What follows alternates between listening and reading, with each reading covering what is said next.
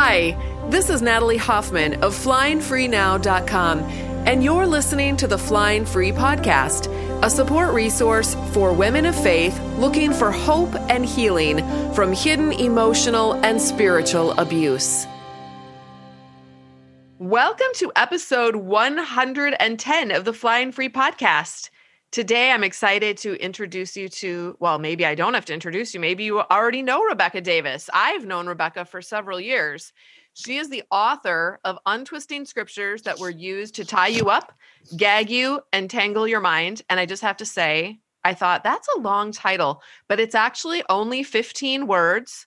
and when I looked at the title of my book, which Rebecca contributed a section to, the title of my book is 18 words. So there must be something about you and me and big long titles. I don't know. Long titles. Gets anyway, the message across.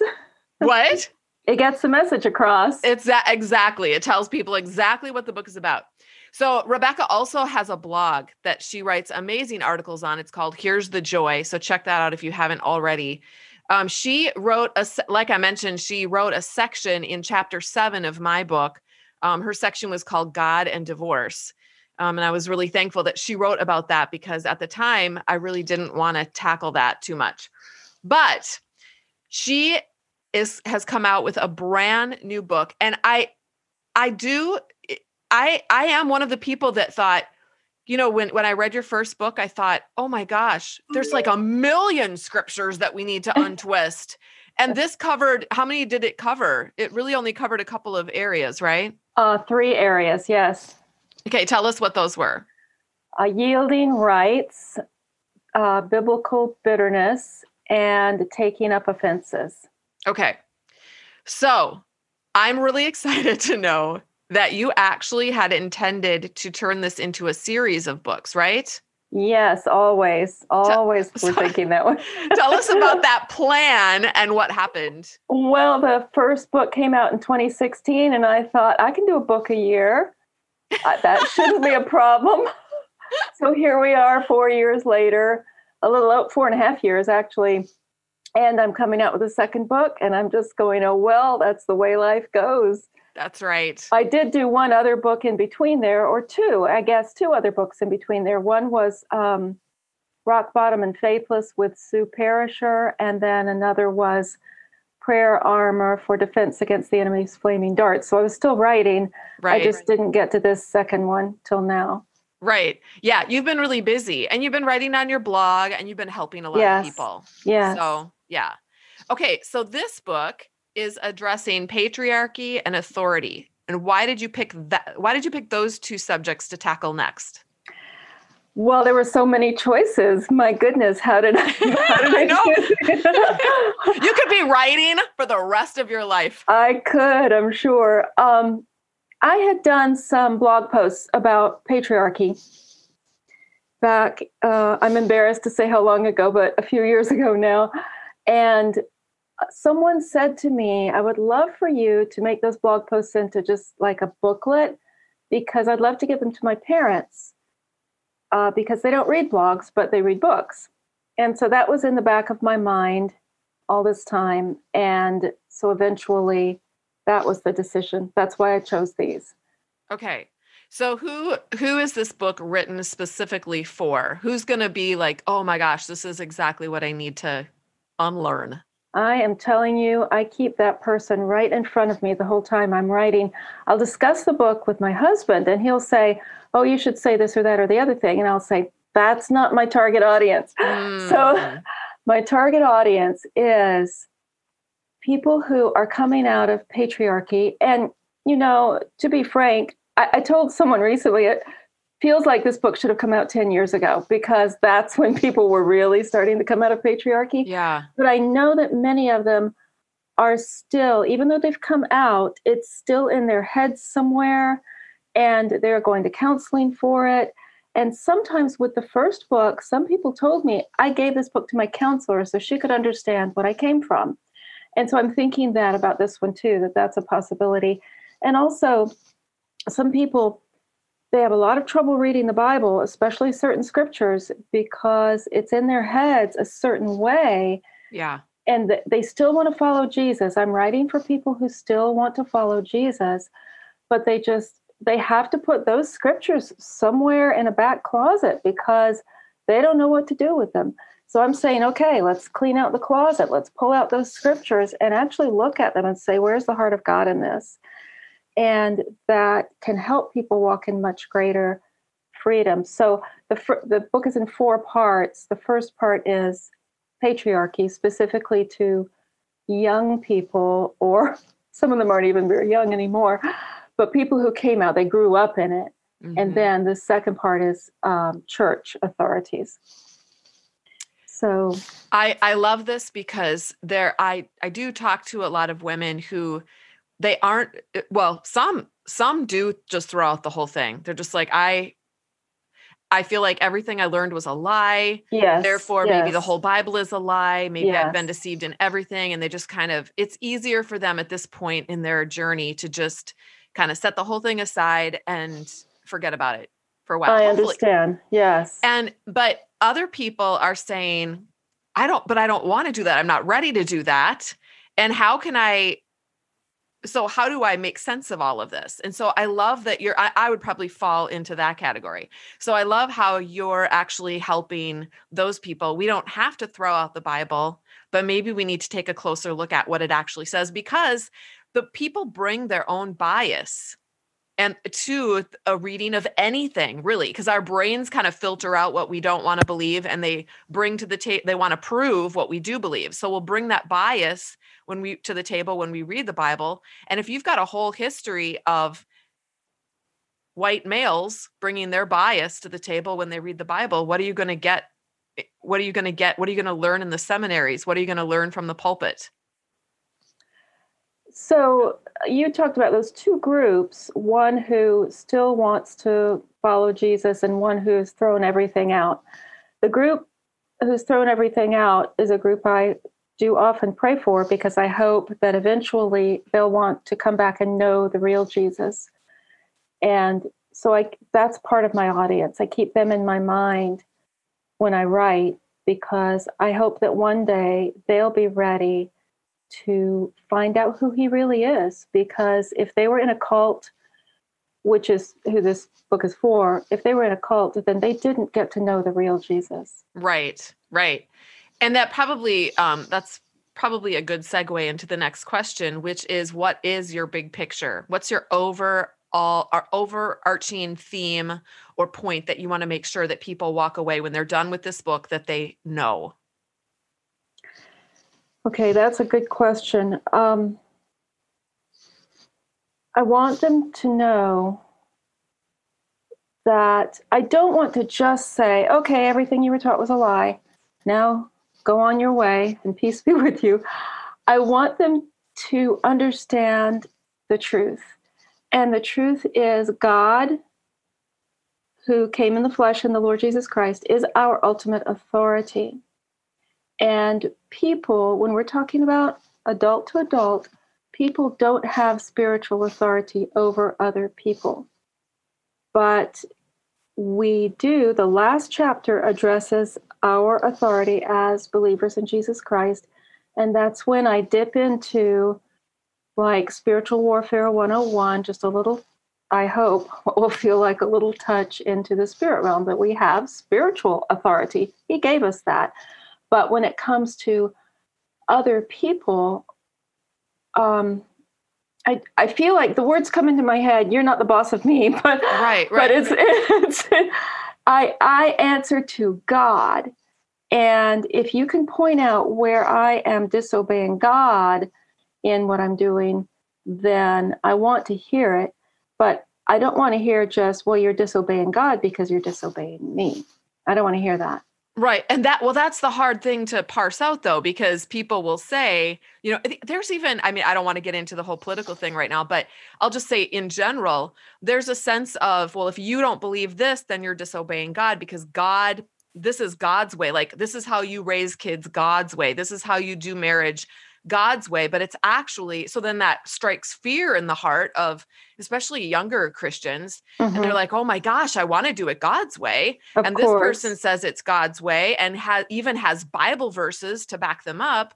Mm-hmm. And so that that's what I think causes all the confusion rather than just saying, "Hey, you know what? You're on your journey, you're figuring out the parenting thing. If we do the raising kids thing, you're figuring out the parenting thing. Like learn all that you can, apply wisdom to the situation, and I support you and I love you and I'm going to support you and your children in your parenting journey and I hope you do the same for me. And then we can then we're free to make mistakes if we need to. We're free to because I just feel like all of the the the fear and the being hemmed in and wondering if you turn to the right or to the left if you're going to make a massive mistake that's going to you know send your children on the slippery slope to hell and it's mm-hmm. going to be all your fault mm-hmm. that is the fear that that i think christian women in my sphere of influence are really struggling with big time and I it can, affects everything in their lives yes i can see that i, I can all i want i i do point out that true leaders are people who are farther down the path than we are. And in the case of Christian leaders, they have a life of integrity. They truly know the Lord. They live in a way that is exemplary, both in public and in private and in secret. And so I want to listen to leaders like that. And if they say something to me about how their children all grew up loving God and loving others, I want to listen to that. So, one, if I were to say to people, well, love is the overarching thing when you raise children. And honestly, Natalie, I could go back to my own child raising and I just cringe. I go, oh, I did this wrong, I did this wrong, and I did this wrong. And I did that wrong and that wrong and that wrong. and my children, I'm sure, would be glad to contribute to the list. They're all grown now. But, but but uh, I know that love is the overarching, if you want to call it a rule or whatever, yeah. in raising children. Yeah. Right. We love them. We love God. We love others. That's the bottom line. Right.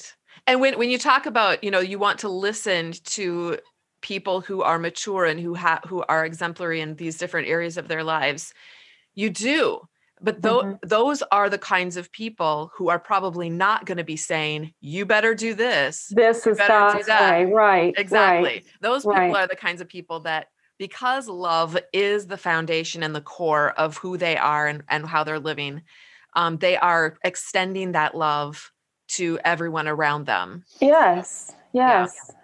Yeah. Okay. It's so, quite different. Yeah. So let's let's talk about leaders that maybe didn't do that. So um, you mentioned in your first book, you dropped a few names like Bill Gothard, Nancy Lee DeMoss.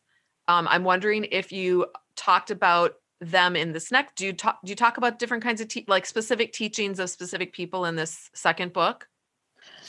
Um, I Nancy DeMoss didn't make it into this book. I just poor Nancy. I, I, just finished rereading it, and she's not there. Okay. But um, Bill Gothard is all through it because he is.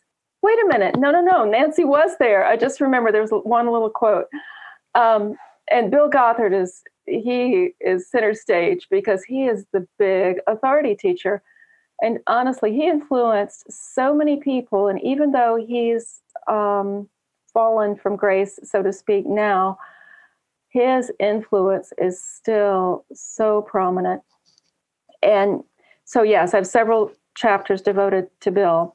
And let's see, uh, like his umbrella, of course, had to get in there. This yes. is a book about authority. How do yes. you not write a book without having the umbrella in it? Exactly. Anybody who doesn't know Bill Gothard, um, you, I'm glad. I'm just glad you don't.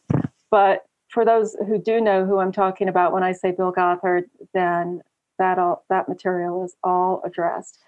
Right. Uh, John Bevere, he wrote the book Undercover, How God Will Bless You When You're Under Your Authority. I can't remember the subtitle, but it's something like that. And he gets a chapter. Okay. So they're different people. I, I don't, I'm not afraid to name names as I wasn't in the first book but I don't have one thing that's a little different is I didn't have a lot of standout quotes in the first book. I had the the quotations in the gray boxes. For some reason, that didn't happen in this book. I'm not sure why not, but it's still I do still tackle the teachings. Okay. Do you, did you have any experience with th- these teachings? Like, were you one of those families that went that direction and got into the whole ATI Bill Gothard thing? Mm-hmm. Um, I, I, tell my story in the book. Uh, I was a Bill Gothard fan. I would have been in the Bill Gothard fan club if there had been a Facebook group for that in those days, but that was in the 1970s and 80s, and I wasn't. We weren't on Facebook in those days, but um, my husband decided he didn't want to do ATI because he didn't want someone else telling us how to how to raise our children. And I right. thought, oh well, okay, that's that's that. So I didn't go through it. I didn't go through patriarchy again. I love. I thought it sounded so intriguing, but my husband didn't want to do it. So it, I thought it would be too weird if I insisted on it when I'm supposed to be showing my submission. Yeah, being in a patriarchal family. So we just didn't. We went on our own journey, and then I came back to learning what had happened, and I tell all that in the book. Well, I think you were spared you were spared a lot. Oh, of, I see it so much. Yeah. Yeah. So we I was spared. raised on Bill Gothard. I was yeah. went to Bill Gothard seminars every year when they came to the Twin Cities.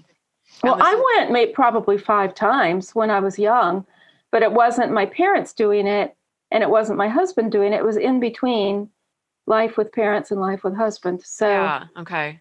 I I loved it, and I was always studying his red notebook. And my mother yes. said, "Why are you studying that thing?" Yes. There must be some, like, I think there's a personality type that kind of gravitates towards all of the clear black and white. Like, give me the, just give me the rule book and I will, you know, I am all in.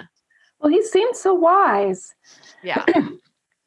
but anyway, he, he made me nauseous when I was trying to listen to him to, to do research. So yeah, I can't even, yeah, I, I literally get triggered when I hear yeah. stuff. So yeah. So anyway, um, all right. I'm glad people like you are willing to willing to dive into the, you know, the swamp. I'm wading into the muck. exactly.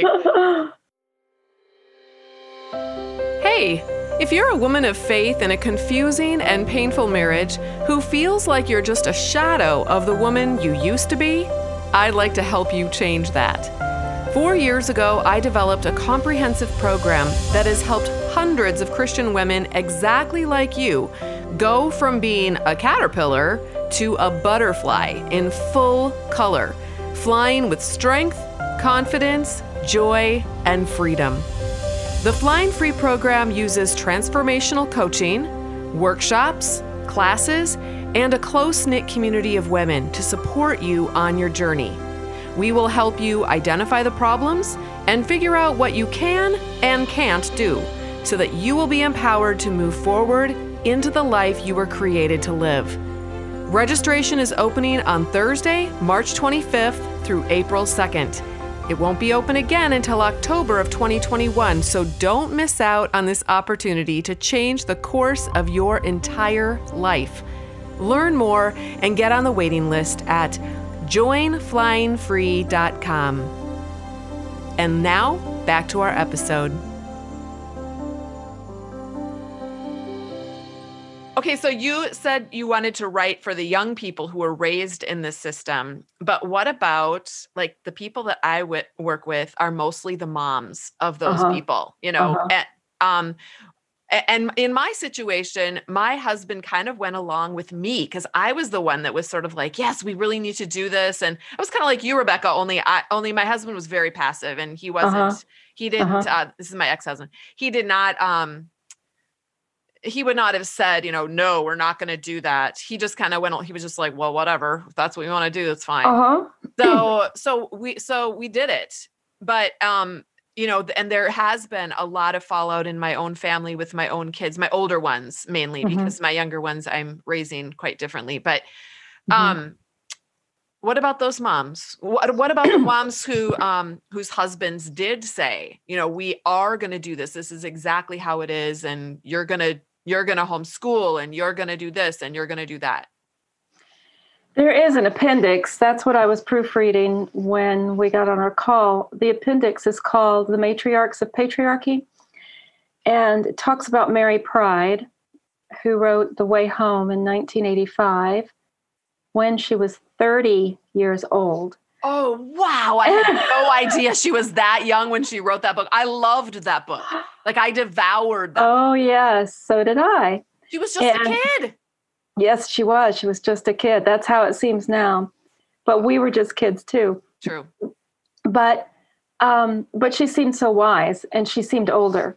Yeah. But anyway, um, that that appendix, which is written by a young person, it, I didn't write the appendix. I asked a person who grew up in patriarchy to write it, and she talked about the generation of her mother, which is my generation, and how they devoured Mary Pride, and many of them, it, more women jumped on the patriarchy bandwagon than men and their husbands were passive.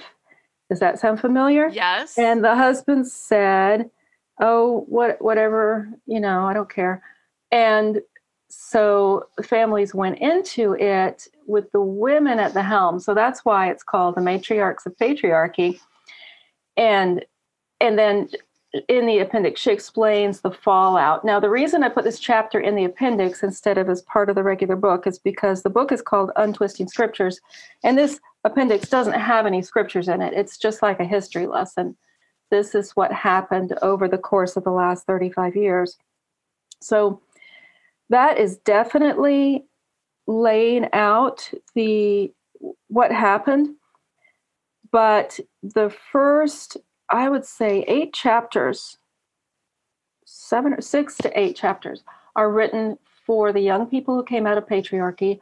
Although I know the mothers and fathers who were stuck in it can receive help from it too, because most of these were blog posts originally, and I heard from people who were uh, helped by them. Then this then section three or part three is about oppressive churches and mostly that's mothers who whose church leaders told them stay in your abusive marriage. So it isn't directed quite as much to women of my generation some of it definitely is but i know i'm confident that women of my generation and your generation could benefit from the material in it Well, I, I absolutely think they can because because even you know even the women that I work with that are that have kind of relearned a lot of things and they are moving forward in their lives.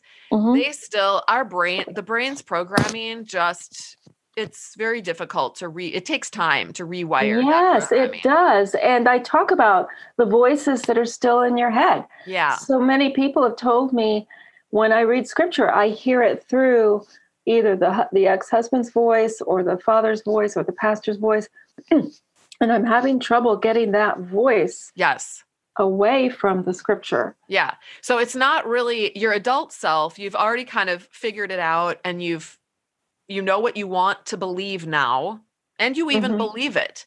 But that your brain, your physical brain has been programmed for so long those synapses are in there. It's like a, it's a, literally just a science issue that's Mhm. going on that I even meant yes, I even mentioned brain science in there. yeah. So it, when then when you read books like this though, it helps your physical brain. It's kind of like washing it. It's it's like it's been Yes. Marinated in saline solution and now we to wash it in some clean water for a while so that There you go. rinse There out you the go. salt. Yes, Oh well, my my, longing, my longing is for them to see all, all of my audience to see the true heart of God, Yeah. the true heart of God, who God really is. Because I hear so much. Well, I always just thought He was waiting for me to do something wrong so He could pounce on me. Yes. And I want them to see the heart of God that He loves His children. He loves Yeah. them. Yeah. and he doesn't love them holding his nose and picking them up with two little two fingers it's that he holds them gently like his beloved sheep i mean this is just like that permeates my thinking when i write that he loves you Yeah. I if I if you're his child yes that's beautiful. I want to just touch on one other thing that we we kind of skimmed over a little bit. You mentioned that you've got this last part that talks about the matriarchs of patriarchy. And I want to bring that up because I know a lot of my listeners would p- put themselves in that category. I put put myself in that category. Although I just want to say to them that we even though we put ourselves in that category, we did not want to be the matriarchs. The only there there is a dynamic that was very common, I think, that where the men would be very passive and they wouldn't Uh-huh. take leadership of their family or they wouldn't I mean not that they like I'm remarried now and we don't have we I- would say we have a very egalitarian marriage. We don't there is not he's not the leader and I'm not the leader and there's no leader or follower. We work together. We're like a team. We work together Yes. and it's beautiful. It's like it's amazing. I had no idea that this could that this was a reality for anybody. It's just it's so incredible. But anyway, I just just I just was brought up with there has to be a leader and there has to be a follower and you can't and that's just the way it is in marriage. And so Yes. and I did not want to be uh, my mom wore the pant the pants in the family and the family that I grew up in Uh-huh. and my dad was very passive so i did not want to be like my mom i wanted to be like i wanted my husband to be the leader and i wanted to nurture him and just support him and do all of that but- Natalie, Natalie, that's funny because it was the same for me. My mother was the boss, and I did not want to be like that. I Yeah. wanted, I wanted my husband to be the boss. but in in in that desire though i it's i mean it sounds like your husband at least w- had the gumption enough to say no we're not going to do that you know, i Yes. don't want to do that But I agree with you. I didn't have the concept. But however, when my daughter was thinking about a s- certain person she was thinking about marrying, she said, I'm just not sure if he'll be a good leader. And I said to her, honey, you don't want somebody to be walking in front of you with you walking behind. You want to be walking shoulder to shoulder. You want to be walking together right and I was I was giving her these um, symbolisms with my hands, and I thought, oh boy, somebody's going to think I'm egalitarian now. God forbid that you be egalitarian. Um, well, yeah, and and I don't. I actually don't really know where you stand on. We won't go. We won't go there. But I just want to say to those women who are who are feeling like I did for so long, like, oh, I just didn't want to be. I didn't want. I don't want to think of myself as Yes, the and- matriarch of the patriarchy. I just really wanted to support and love my husband, and he. yes, and that that appendix does talk about that that how much the women wanted their husbands to be the leaders, and the matriarchs of patriarchy aren't. It isn't really indicated that these wives are those matriarchs. The matriarchs were people like Mary Pride, Jennie Chancey, and Oh, other okay. people like that Right. who were who were telling the wives what to do. Right. And and I was I had a blog called Visionary Womanhood. Some of you are listening might even remember that for years where I actually promoted and um regurgitated all of those women's teachings hmm on my blog in different, you know, in different ways. Yeah. So um I I wasn't a I wasn't like a, a well-known matriarchy of the patriarchy, but I was definitely was I definitely fell into that category. well, our- uh, the the point was made in this appendix uh, by by the author that there were far more women bloggers promoting patriarchy than men bloggers promoting Yes. patriarchy. Isn't that fascinating? I I don't I don't get the dynamic there. I'm not sure about it, but You know- it's very interesting. You know what it is though? We were uh, w- I loved God with every fiber of my being. Yes. And if God told me to jump, I would I would just I would say how high do you want me to jump? I will jump, fly. I'll do whatever you want me to do. So yes. it, when someone told me this is the way it is, when Bill Gothard said this is the way it is, I was all in. I oh was yes. all in on that. I get it. I Yeah. get it. So, and I wanted everyone to be all in because why not? Why would we not want to do what God Of wants course. us to do, right? Of course. Yeah. So the problem is that what what happened with a lot of us is we ended up with husbands who were not, um, even though we could have really passive husbands, they were, you know, my like my husband would never have hit me or do anything, any physical violence to me at all. He never swore. You know, he kept himself really clean that way but Mhm. it was just a lot of the emotional abuse was so subtle the criticism and the cutting down and the subtle attacks and the lies and the omissions and that kind of that kind of stuff which i lived with from the you know first day we were married that Mhm. kind of stuff which just eroded at who i was as a human being and and that so it's very difficult then for women to put together all of the pieces it's so confusing it's you've got this husband that you want to support and yet he's kind of tearing you down and yet you kind of think you deserve to be torn down because you are just a woman after all and i mean anyway that's what yes, my, yes. my whole mission for the rest of my life is just helping women kind of uh, untangle that really. Yes and I, and I hope this will be a contribution to that. You know Yeah. it takes it takes a lot of pieces to put the puzzle together. It really and does. and I see this book as one more piece yes. to help with doing that. Much needed. So what did you what is this book also called untwisting scriptures and then there's just a different subtitle? Yes, well, yes. So the first book should have had a subtitle of book one and then telling what the topics were. But this one will have a subtitle of book two patriarchy and authority. Perfect. Oh my gosh, I I can't wait. Wait, no, this uh, episode is going to air on March 17th. Mhm. When is your book going to be out? Well, good question. But the aim is the end of February. I self publish all my books and um, do all the formatting myself. Yeah, I'm in publishing and editing, so that's my job. And so the end of February is the goal. Okay, so by the time this is out, you guys can go get it on Amazon. Yes. I'm assuming just like your other book, correct? That's right. Yes. Yes. Okay. So this is Rebecca Davis is the author. The book is called Untwisting Scripture, um, Pa- Patriarchy and Authority. Untwisting scriptures that were used to tie you up, gag you, and tangle your mind. And this is book two Patriarchy and Authority. Okay, so you're keeping the beginning then. The- I you am. are okay. The whole thing.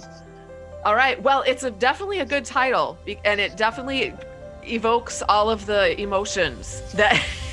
That's, That- yes. I, wanted to touch on the emotions. it People will say, that book is for me. exactly. It's been so much fun to reconnect with you, Rebecca, and I'm so glad that you are willing to come and share about your book with these um, listeners. And I wish you the best of luck. I think Oh, it's going to be you so amazing. I'm definitely going to put it on my uh, promote prom- promote it on my blog and stuff so that as many people as possible can find out about this. Thanks so much, Natalie. I really appreciate your having me on, and I hope the book will be helpful to many people. All right. And so thanks for listening to the rest of you. Until next time, fly free.